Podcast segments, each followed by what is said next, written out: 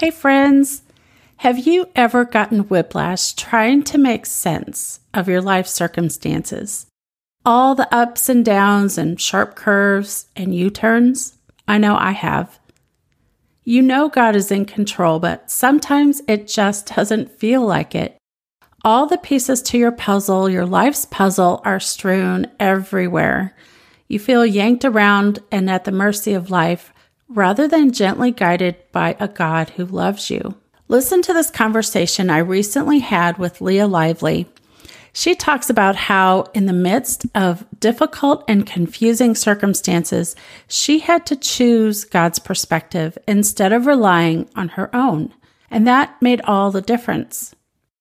Sometimes, and I would probably say most of the time, we are not privy to the behind the scenes of God's dealings with us. And our history with God builds our trust in our faith we can rely on His wisdom and trust His goodness no matter what's going on around us. Leah, her husband, and children were settled in Virginia. They were happy living near family and they were content where they were when God interrupted their plans and moved them twice in 10 months. Listen in. So, we were living in our dream house in Virginia, and we just had gotten to a place where we wanted to do something different. And my husband had an opportunity to take a position in Baton Rouge, Louisiana. And uh, at first, I wasn't too excited about it because I didn't know anything about it. But um, I wanted to support my husband and just decided, okay, we're just going to make an adventure out of this. I had um, I have four children. At the time, they were 11 and under. And so I had I had littles and I knew that as their mama, I had to do the best I could to um, get them excited about this, especially for my middle schooler, because she was just at that sensitive age where she was leaving all right. of her friends, everything that she loved. And so I had to make this into an adventure for them. And even though on the inside I cried, mm. these were we lived in um, this area in Virginia for 16 years. Mm. Our church was our family. We our family lived in other places in Virginia and so our church they'd known my husband and I before we were married and so they'd all carried our babies through the nursery and they loved our family. And so the fact that we were leaving all of this behind was heartbreaking. Um, so I just had to cry in my closet and um, but then just really try to be positive for my kids and um, i'd always lived in virginia i'd never gone anywhere and so um, i was kind of excited about seeing sure. new places traveling and that kind of thing anyway so we just did what we could. We made the best of it. And um, in Aug- August 1st of 2016, we arrived in Baton Rouge, Louisiana. Um, now, several weeks prior, we had um, the whole country had experience, been experiencing some racial unrest. Mm-hmm. That's when Black Lives Matter first came to the front. This is the 2016 election and some things have been happening. A gentleman was shot in Louisiana that caused some um, racial unrest. And so, three weeks prior to us actually moving to Louisiana, um, we saw in the news there was a huge police ambush in downtown Louisiana. Five police officers had gotten shot, three of them died. And um, I said, Lord, where are you? we are leaving our beautiful, perfect bubble. I yeah. really, it was, we were in a bubble where we lived, and you're taking us to a war zone. Um, but I just said, He's doing it for a reason. That just kept going through my head. He's doing it for a reason. He's doing it for a reason. So we get there on August 1st. We had to travel, I mean, a family of six with all of our stuff. And it took of course you know we had to stop halfway and we, we did not move all in one shot. It was the most uneventful trip. We just rode. And it was mm-hmm. fantastic. It was a really great trip with young kids. Right. We get there and um when our moving truck arrives, we have some gentlemen from the area to come help us move in. And my husband comes up to me and says, You're not going to believe this, but one of these gentlemen is the father of one of the officers that was shot. And so there was one black police officer that was shot and killed. I remembered his story. I remembered reading about it because he said he grew up in Baton Rouge and he wanted to be a police officer so he could help change his community. Mm. And um, the gentleman um, that was there to help us, I mean, he shared a little bit of his story and that his son had left a two month old baby boy mm. and just broke my heart. And I thought, Lord, you have moved us to a community that is so deeply grieving. Like just grieving and hurting. And I just said, if we're here to just be a light and smile and um, show some joy, then okay, that's that's just then what we'll do. And so uh, I just said, okay, then I just really tried to when I'd go out to the grocery store and you know just smile, just smile at people because you get to see on people's faces, just the stress of the time. And then that not even a full week after our moving truck arrived is when um, we started getting this torrential downpour from a tropical tropical depression that stayed over the area for 36 hours. Mm. And my husband and I are like online reading, watching the news because we don't we don't know the area. We don't know if we have any rivers near us, mm-hmm. if there's any levees or anything that we need to be concerned about. So we were just south of Baton Rouge. We were the first major, um, not county, but parish, but the first large parish you get to from New Orleans. Okay. So a lot of people from New Orleans settled in Ascension Parish where we were. A lot of them had lost everything in Katrina. And they were probably, and every time a storm came, they were nervous. Oh, for sure. If they resettled. But see, in New Orleans, it was Lake Pontchartrain that broke through the barriers and flooded the city. Where we were, we had rivers, but they were maintained and controlled, and it was never an issue. Nobody had flood insurance in Baton Rouge because there was never a concern for flooding. Mm-hmm this tropical depression stays over the area and um, once the rain starts to clear i get word of a church nearby saying look there's if you can go help fill sandbags at a local fire station right down the street from our house. And so i mentioned that to my husband and he and one of my daughters went and helped fill sandbags and they drove around and he was like you're not going to believe. Five mile radius from our home is under water. Mm. You can't you can't even drive. So these homes are completely destroyed 5 mm. miles around our house. So our street was clear, our neighborhood was clear.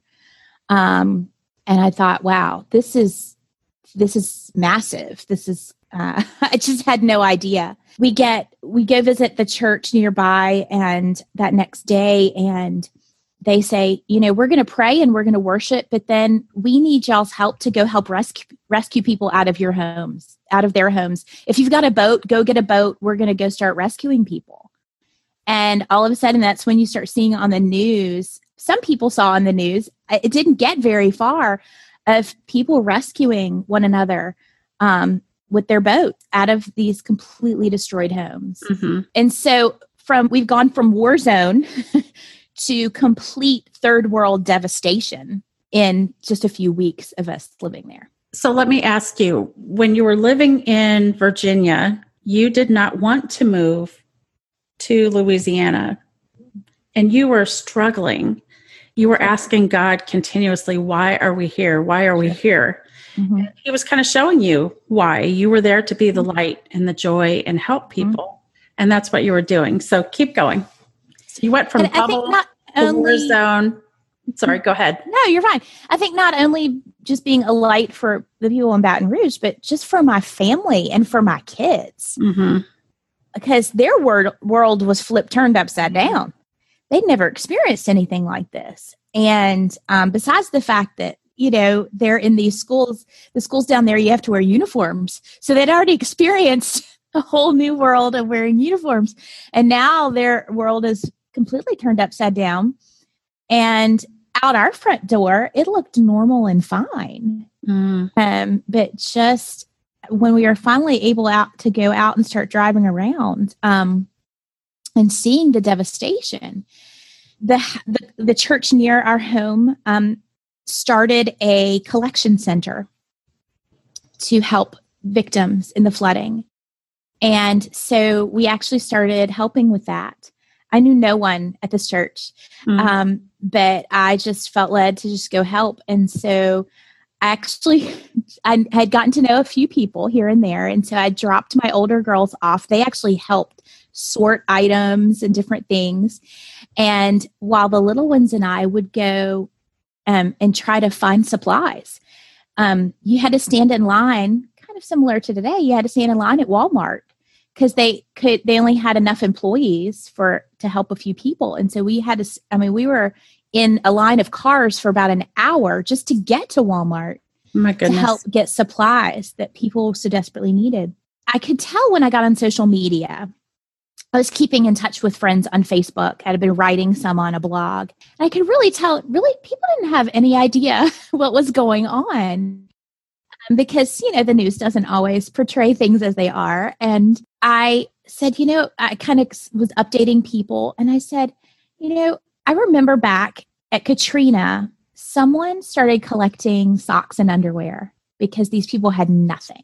And so I shared with um, my friends, I'm just thinking my friends in Virginia on Facebook, if y'all want to send me socks and underwear, I will get it to this church because they need it. And within a few days, we were flooded from Amazon. Amazon they were hopping on Amazon and sending me socks, underwear, toiletries, towels, washcloths, bedding, dog food, um, pots, pans. Our every day, our mail lady would have to, to pull her truck. The houses in Louisiana, the driveway comes up directly to the front door. There's no grass. Oh. She would pull her truck up to the front door and I would help her unload boxes into my front room. Thankfully, I had no furniture in the front room. And then I would say to her, Do you need anything? Because her house was flooded. Like, what do you need? Take it. you know, like, you're welcome to any of this. I just, I had friends not only in Virginia, but friends from college, friends from high school that I hadn't talked to in 20 years mm-hmm. were sending me things um, I had schools doing collections, school supply collections. I had churches sending me checks left and right that I would just take right over to the church there. Um, I had a church in North Carolina send me a 200 pound pallet of backpacks and school supplies. So oh, I had this truck with a front loader bringing a pallet up to my front door. That's awesome. Uh, incredible. I I was floored. Just one thing on Facebook, and people wanted to help. And so I, we got my kids and I put school supplies in all these backpacks, and we got them to a friend that was a realtor, and she was actually going into neighborhoods because I didn't know I didn't know the area at all, but she was actually going to neighborhoods. And she was at, she took all these 200 backpacks to um, a school system um, that she knew of that needed help. So if you'd have asked me, you know, August 1st, why we were moving there, I had no idea. But just a few weeks later, we are serving and ministering to a hurting community. And it mm. wasn't just me, my kids were doing it too. I have mm. pictures of my minivan loaded down with all of these supplies. I had friends from Roanoke that had collected a ton of stuff and drove down to the church where we were and I went and helped them unload stuff to the church. And so uh, it just it it blew my mind how I, I, mean I didn't do anything great, but I was just God just used me to get things to people who needed it. And I, I didn't make a huge impact, but I did what I could right. Um, with the resources I had and what I was given. Yeah, and I think that is pivotal with the Kairos moment. We we have to not only recognize it for what it is, but we have to be willing to respond. And God obviously had plans for you there. You were instrumental in ministering to so many that you didn't even know just by being obedient. And I know you might have kicked and screamed some a little bit. God really showed himself faithful in that. Can you tell me a little bit more about your kids, how they were adjusting to the new life? And um, were they excited about going since they didn't see you struggling? No, they weren't. Um, I mean, the younger two really didn't know what was going on. Sure. Um, one was a kindergartner and the other was three years old. So they were just happy. We got our rental house had a pool. So they were that, you know, the pool right. saved us really because yeah. in Louisiana you can swim year round. Right. And so we were, that saved us really. Um, the older two struggled, but I can tell you, even though um, I had not planned on putting them in public school there, I'd wanted to do online schooling, but it all fell through the Friday before school was supposed to start. Mm. And so clearly, God wanted them in public school. And as it turned out, it was the hardest school year, but it was the best school year. Mm. My kids grew, my older two grew um, emotionally, spiritually. They had to push through hard things. Right. I mean, when your school is all of a sudden inundated with an entire other school and all the normal activities a school would plan for their kids don't get planned because we have another school here. And the way they maneuvered through that my oldest got introduced to different situations and different people from different walks of life that she'd n- not been exposed to. There's a situation where she prayed with a girl. Uh, she would pray with a girl when they would have outside time at her middle school. And she came home one day and said, Mom, I really want to get her a Bible. And wow. I said, For sure, we're going to get her a Bible. And we did. And we marked Bible verses and just seeing because we took our kids out of a bubble and said, okay, God, this isn't our plan, but here you go. They they were pushed in ways that they'd never had to be pushed, and they had to learn to trust the Lord on their own. Mm, that's awesome. And we couldn't do that for them. Both of my girls have friendships that the, they developed in that year of school that they still to this day have connections with. Mm. Um, they, they still send birthday presents to each other. And it it's really it's really beautiful to see what came from just that year. Because what i haven't said that is we were only there for 10 months. Right. I was going to say that my audience probably doesn't know the connection of why that's so important to know that your daughter still has those connections with her friends because you were there for 10 months and then what happened? So around March of 2017, um, my husband's job was downsized and his position was removed. And um, it was completely unexpected. Mm-hmm. And there are some other situations there that um, we have learned since, but it just it, it just knocked the wind out of us.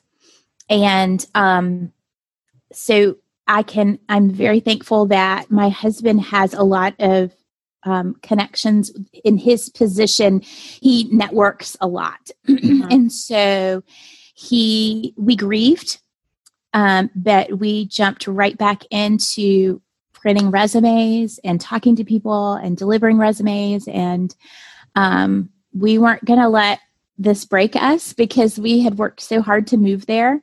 And um, so he just started networking and trying to find another position somewhere. And we wanted to stay. We had developed friendships um, through the church that I had lived, that I had started going to. There was this great group there for new movers. And so I had gotten involved with this group, and mo- the majority of the women in this group had just moved that same summer in the middle of the flood. What is the name of the ministry? Isn't it Just Moved? Just Moved Ministries. It is, yeah. Um, and so we had moved there in this pivotal time and it immediately you're bonded when you go through tragedy yeah. it bonds you and so i we hit uh, we developed these beautiful friendships with these families and we were not prepared to go back home we missed our families we missed our friends but we were good. We were good where we were. But the only position that was offered to my husband that made sense for our family was back in virginia. We were not ready for that move.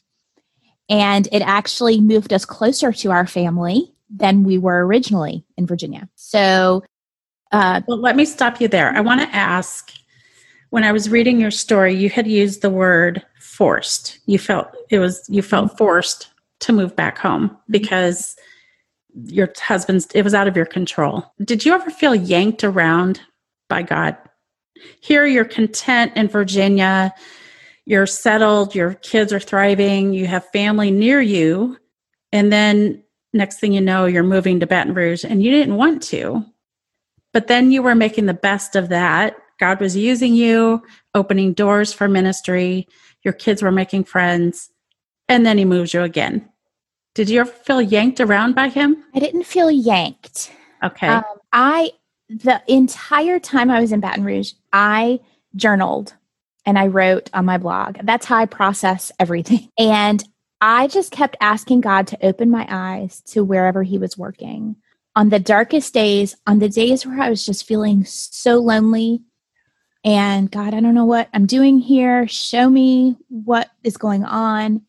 He would just throw out just these little glimpses of ways he was working during the whole time with the flooding and minister just getting things to people and just being so emotionally exhausted too through all of that i would sit out on our back patio and our house backed up to a Catholic church. And every day they would play chimes and they were old they were hymns. So I'd sit out on my patio and the chimes would start playing It Is Well With My Soul. Oh my goodness. Or you know, just as I am. And so every day it's like the Lord was ministering to my heart.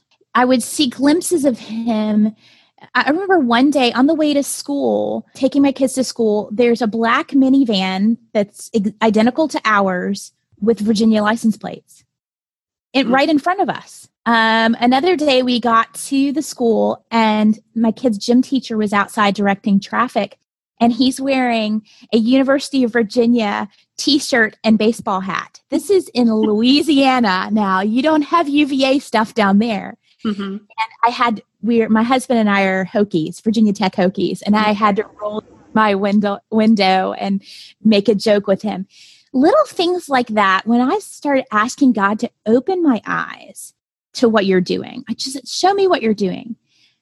It gave me so much life mm. to just take me through that next day. I I did feel initially feel like we were being forced to go back home. I didn't want to go back home, but because God had shown up so big, I knew there's a reason for us to go back home. I don't know what it is, but there's a reason for us to go back home. And what God did in Louisiana, He's going to keep doing.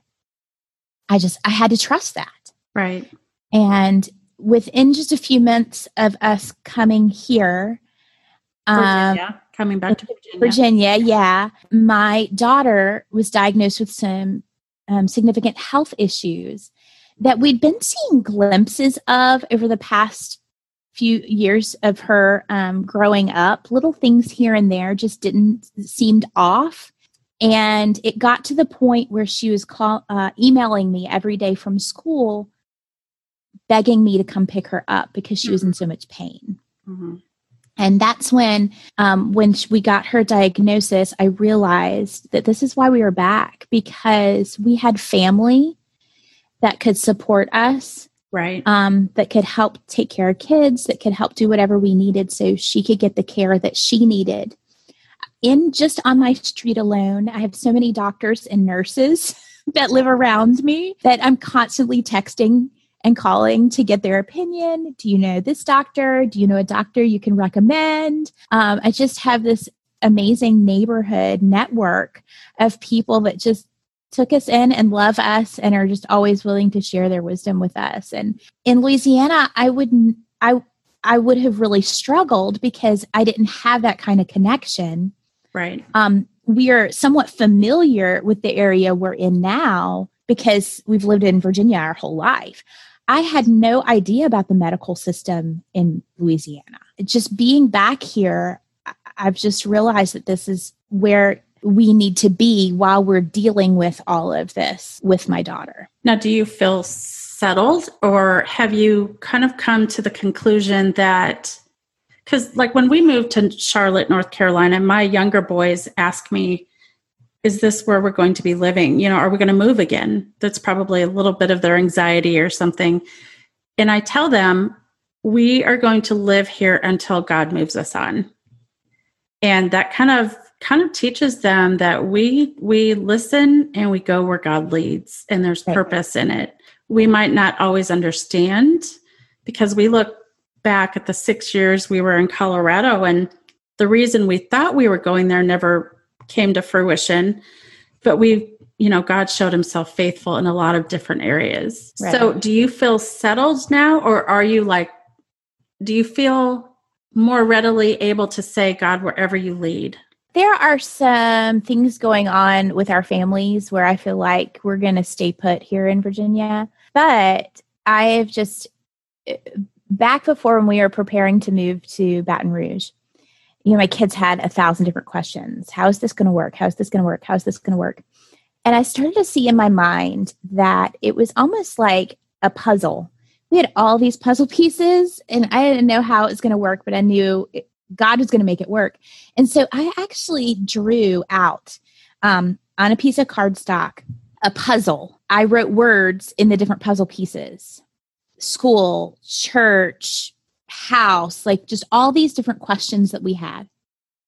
And as God worked us through those different puzzle pieces, I would color them in. And um, so I've just worked with my kids and talked to my kids about how God sees the completed puzzle. God is holding the box, right, with the picture on it.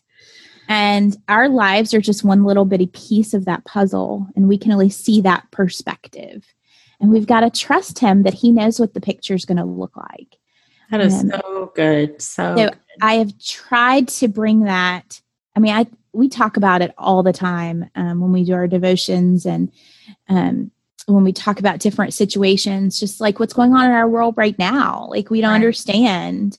They don't understand why they've had to be out of school for this long. And but we've talked about how God God sees the whole big picture, but we just see our one little piece of the puzzle of what we're going through. And we just have to trust that He's gonna put it all together when when he's ready to do that.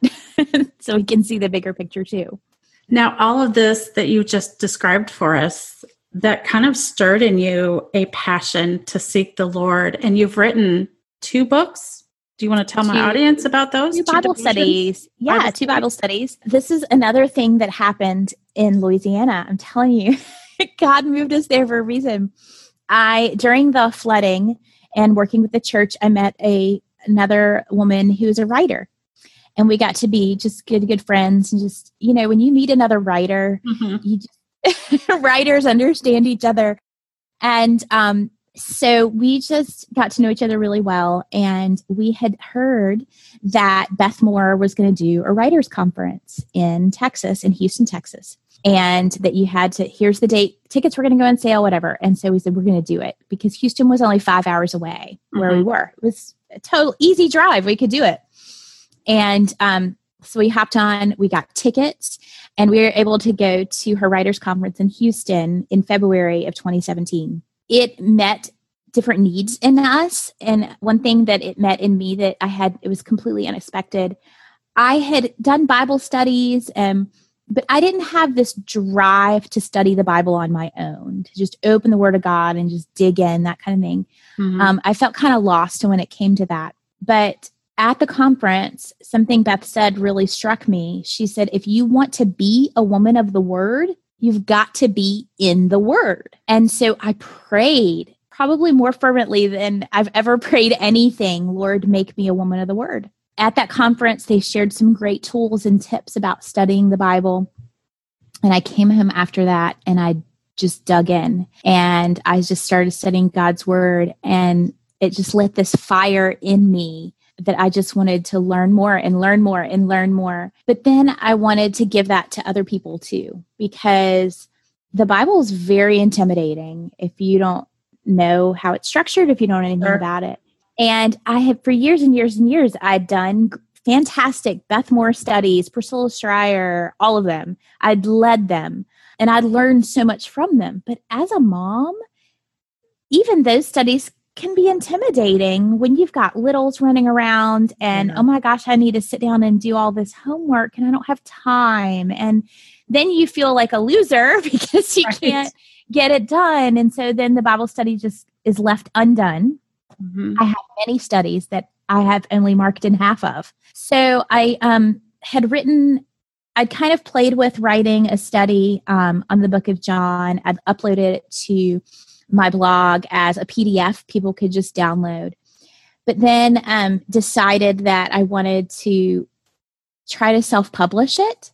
Okay. Um, and so that's what I did in May of last year. I self published a study on uh, 30 Days with John, and it's just a 30 day Bible study.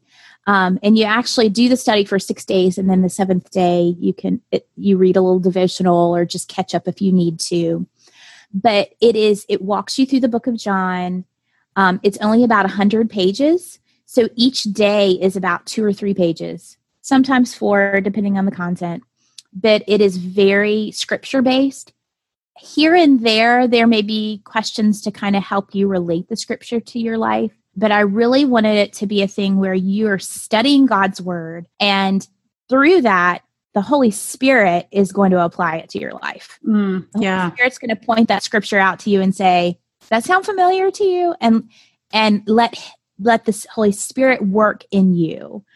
I think so many times we're so fixed on answering all the questions that we're not just allowing the Holy Spirit to do what he needs to do through us. Yeah, I agree. And and mm-hmm. I looked at the newest one you did on the book of Acts. I don't like the kind of Bible studies where it says, and then Jesus called Peter out onto the water. And then the question is, what did Jesus do? well, he yeah. it just said it, you know. I it's the Holy Spirit that will illuminate something and give it speak to your heart right when you need it. So I'm looking forward to sharing those two studies, devotionals with my audience. Yeah, um, my church has done, they did John last year, the women's group did it last summer. And then this summer they've been doing Acts. And it's just, it's been really cool to hear the feedback from a lot of these women who some of them have never studied an entire book of the mm-hmm. Bible before. I had a lady tell me last year that she'd brought her 80 year old neighbor with her to the John study, and this woman had never read the Bible. And she said, by then, she said she read the entire book of John, she did the entire study, and at the end of it, she said, I never knew Jesus was God. And oh my goodness. I said, that's that's it you know for whatever reason if what you get out of it is that jesus is is your lord then you know right. you know i i didn't make that connection. I didn't put it in there. I didn't there's no i didn't write the sentence jesus is god.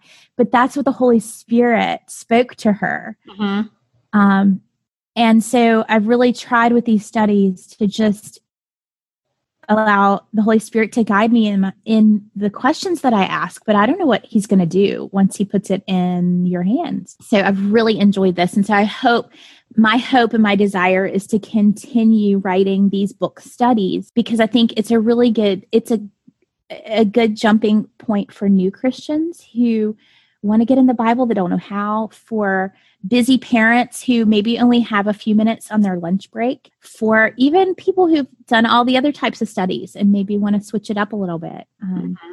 So I'm my hope is to continue doing these. I'm really enjoying writing them. Yeah, well, I will put links to them in the show notes. And I, I think it's amazing how, you know, as writers, we write, we journal to process what we're going through. And out of your hardship, some of the things that you've dealt with that life came out of it and it's feeding other people. I think that's amazing. So, Leah, I want to, as we wrap up, can you tell me or tell my audience one thing that you would encourage someone who doesn't have a clue what's going on in their world right now, whether it be, you know, the, the pandemic situation has thrown them for a loop, they have to find another job or they don't know how they're going to do homeschool with their kids or you know everything's uncertain. And i, I kind of liken it to a kite being you know blown around by the wind and you're like god do you have the end of the string? Because i feel like i'm kind of out of control. I'm not tethered to you. What would you say to that person? I have just found that um, you just keep asking god to open your eyes mm-hmm. and look for however he is working He's working in ways that we have no idea. I have dark days here, days where I'm sure. stressed over my daughter. I just keep saying, Lord, just keep, however you want to show me, just keep giving me glimpses of you for us to say, oh, Thank you, God. Thank you for that. Mm-hmm. I needed that. There are times where I'll see something and it'll just make me laugh and other people might not understand what I'm talking about, but it struck me as funny and it was a gift that God gave me to laugh in that moment. So, friends, I was so encouraged by Leah's message today. We've all been in that position, right? Where we, we're scratching our heads and we're wondering what God is doing. We're actually asking Him, What are you doing, God? But we can rest in the fact that God is in control God is good, His heart toward us is good. And if we look for Him, if we have eyes to see Him working, He will show up every single time. See you next time.